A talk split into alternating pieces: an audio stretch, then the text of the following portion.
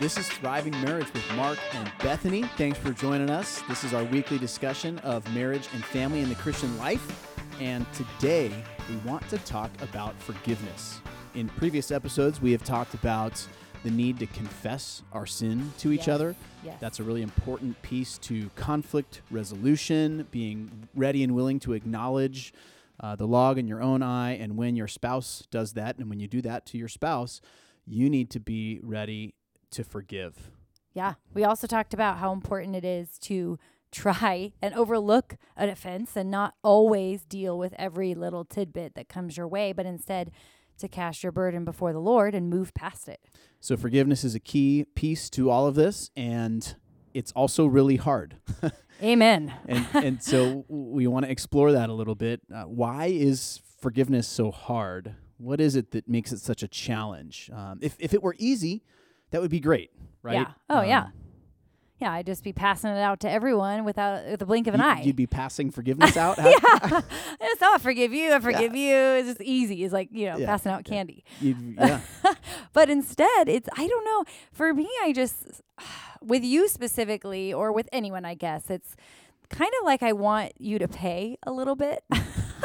Is that terrible Yes. to confess out loud to you all? But Well, it's true. I, I think that's probably universal. I think it's just the part of you know, you've done something wrong against me and I don't like it. And so now, you know, I'm going to withhold kind of this reconciliation in our relationship because, you know, I kind of want to make you squirm or pay a little bit. And that's like, it's a terrible realization, but I think we, I think we all share that sometimes. Oh, You're totally, yeah, I think you're totally right. And the thing about biblical forgiveness is that we are called to forgive immediately and all the way. Mhm. And I mean, that's the way God forgives us, yeah, right? We, Yeah. we confess our sin to the Lord. He forgives us, He removes our sin as far as the east is from the west. Yet we want forgiveness to operate a little bit differently for us on a human level. Yeah, it all it also seems unfair. There's like a inward justice I have where the scales need to be even and you've tipped down on your side and I feel like you either need to do something better to get back up to even or I feel like there's something that bad that needs to happen to, to you because something bad happened to me. Like they're just mm-hmm. like these scales of justice that are inside me and then when when things are tipped I'm, I'm just I'm just not happy to quickly even them out. Does that make sense? Mm-hmm. So I, I don't know. Yeah. That's what makes it hard too. Is just this oh justice. Yeah. W- we would do well to just pause and see that, you know, we are the recipients of a ton of forgiveness. We're, we're the recipients of a ton of patience and grace extended to us. And really, just the whole concept of God forgiving us, fallen, sinful people, is staggering. Like the fact that God would forgive us one time or at all Right. is absolutely an amazing concept. Yeah. Um, he would forgive us once. That that shouldn't be the case yet.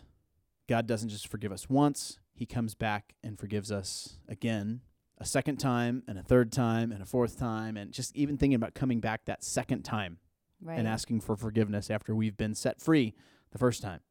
yeah. And here God is forgiving again and again and again. And so we need to have that sort of relentless and uh, continuous and um, Repetitive. repetitive. Yes. Thank you. That's the word. Repetitive forgiveness. And it was really interesting the other day in the house. Um, you know, one of our children, one of the A team wronged the other A team. that never happens. No, and and really it was funny because Alyssa was the one being wronged and she said, you know, I don't I don't want to forgive. I you know, I, I basically had to step in and say, Alyssa, you need to forgive your brother for that.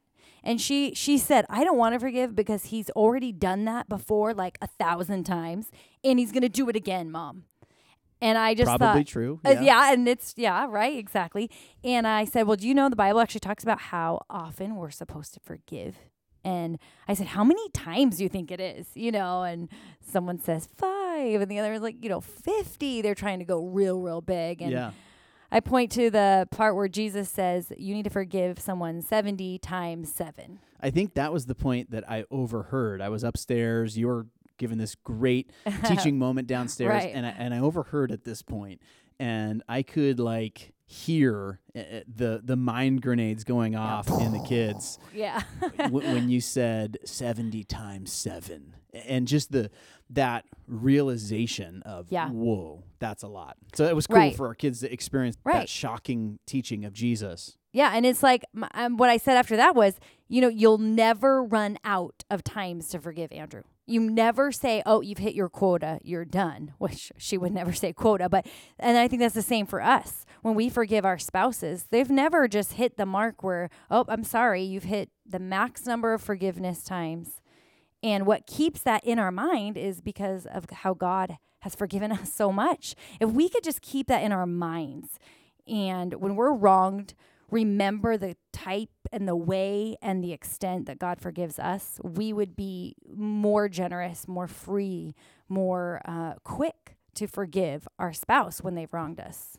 And that would be huge. That would be huge in our marriages. yeah Keep and, that in our minds. and it's that constant readiness and willingness to forgive completely all the way the first time that that just is challenging and i think Yeah. that that's part of the tension that we're describing here god Right. demonstrates it perfectly for us and we want to go and have it be a little bit different for our interactions in our marriage and Mhm.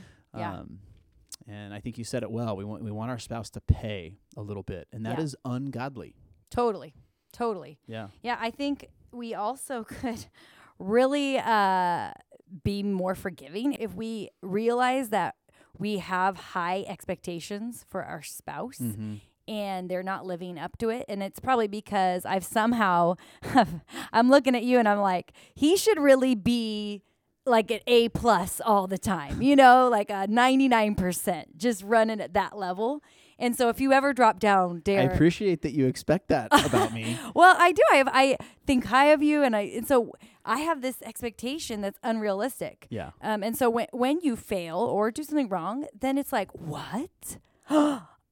how dare he? Like, how did how would he do that against me? I can't. You know, I'm almost shocked by it. That Mhm. and uh, I think that makes it hard if I'm shocked that you're gonna not always meet my expectations. Yeah. I like to give that sort of warning during the marriage ceremony when I officiate weddings that, uh, you know, you've got the bride and the groom all dressed up and family, ev- everything's all happy and nice. And for a brief moment there Mhm. during the ceremony, things get real. And I just say, look, you guys are making these big promises to love each other and forgive each other and, you know, till death do you part and in sickness and in health, all that Yeah. but you are going to let each other down and there are going to be problems. You're not Right. going to keep all of your promises perfectly Right. and you're going to need to be good at forgiving each other if you want this marriage to last. And so there's this like reality check in the middle of a marriage ceremony that's a really good one because it sets up realistic expectations.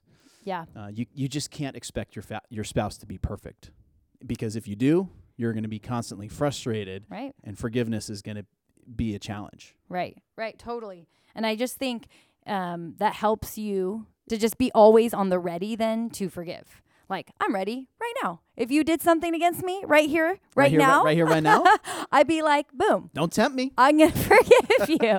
And I think I'll that, offend you right right here, right now.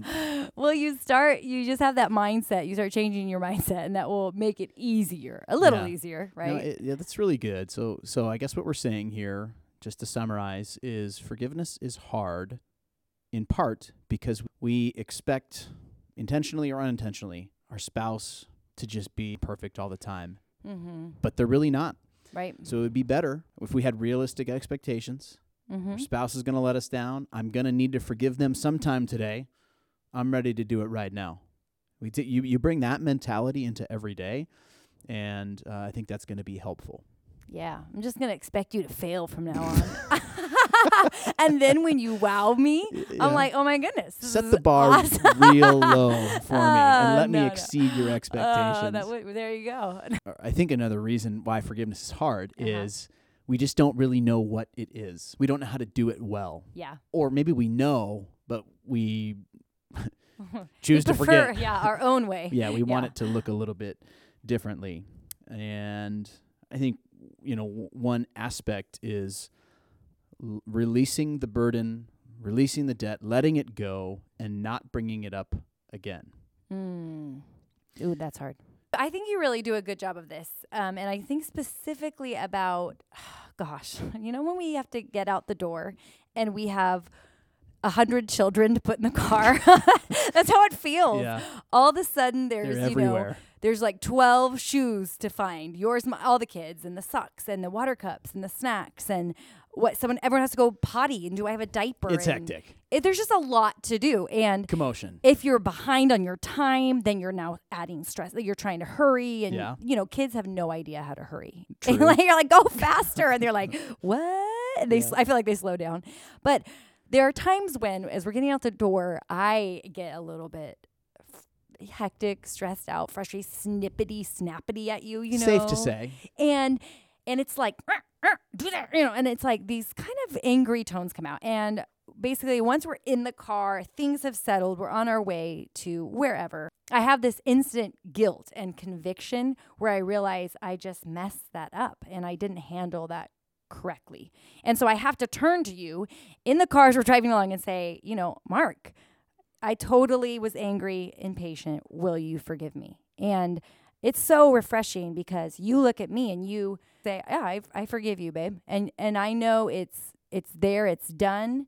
You love me. You're moving past it. You know, when the next time, week, three weeks, five weeks later, if the same situation comes up, you don't go. Remember, you already asked for forgiveness. You know, Yeah. like remember that one time Yeah. because you lay it down. You fully forgive me and move on. Yeah, that's the key is um and I don't know that I do it perfectly every time, but the key there is forgiving you know whatever it is that you confess and just being willing to let that go Mhm. and not bring it up again. Ooh, huge. Not rub it in, Yeah. not add on to your confession some additional examples. yeah. What about this and this Yeah. and this? You yeah. missed a couple details in your confession there. Ouch. Yeah. and and then also upon letting it go making the decision to not hold a grudge to not remain Mm. bitter about it i think when we hold a grudge we remain bitter i just picture carrying around a garbage can we're just we're just hanging on to this garbage and we just have to let it go leave it Right. set it down walk away be done with it not don't bring it up anymore yeah. so I, I appreciate you sharing that story, and um, you know maybe even some of the stories we shared earlier. They're they're kind of minor examples where forgiveness is required, Yeah. and we have instances where in our marriage where minor forgiveness is required. We have in, we've had instances where major forgiveness is required. We recognize there's a spectrum here, and that not all instances are the same. It's and it's not uh, always equally hard. Sometimes it's even harder Right. than other times Right. to forgive. Sometimes when there's major issues that are brought up, Yeah. it is even harder to forgive maybe than we described. And we just recognize that. We acknowledge that. Right. Um, but though it's hard, that doesn't mean we, we shy away from it. Right. Yeah. We don't get a hall pass, even though it's just harder. It just means we have to be more committed to God's ways above our own ways and above our own feelings. Right. It's worth pursuing, it's worth the effort. And I've seen that if we forgive the little things, then we are much more capable to forgive the big things because it really starts there. If you can't forgive the small little, you know, problems and issues that come up, how are you going to face some of the bigger issues in a marriage that may come your way? Because if you're faithful in the little things, then you can be faithful in the big things as well. Yeah. So it's good in your marriage to develop a track record of confession Mm-hmm. and forgiveness. And, I, and I think, you know, we, we're working hard to maintain that sort of track record where you know you can come to me and confess something and I'm going to forgive you. yeah. And I know I can go to you and confess something and you're going to forgive me. We're able to forgive on a large scale because we have this in place already on a smaller scale. Yeah. I think we should leave them here with like a challenge. What do you think? You want to throw down a challenge I right think here, we, right I now? think we need to throw down a challenge. Okay. If you are listening to this and you're holding a grudge, uh, you, you're carrying around that weight, that garbage can, you're not letting go of something that your spouse has confessed to you and you've said you forgive them, let that garbage go. That's right. Set it down, be done with it. That's the way God forgives us. That's the way we ought to forgive our spouse. Boom. Now, we recognize that if our spouse doesn't ask for forgiveness, that the formal transaction of forgiveness can't take place. If, if they're not asking for it, then the transaction of forgiveness isn't going to happen. But we can have a disposition of forgiveness that we bring about with us, regardless of whether our spouse asks for it or not.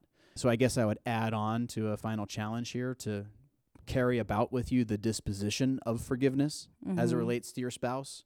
Let it go on your end so that you're ready and willing to give forgiveness formally when they ask. Yeah. Yeah. Well, thank you so much for joining us. And we hope this has been helpful in your marriage. Yeah, if you haven't subscribed yet, Ooh, we got to do it. subscribe. and um, someone threw out the idea that if you have a topic that you want for us to discuss, you could leave it in the comments, along with a five star rating, of course. and uh, and we'd be happy to address it. All right. See you next time. Peace out.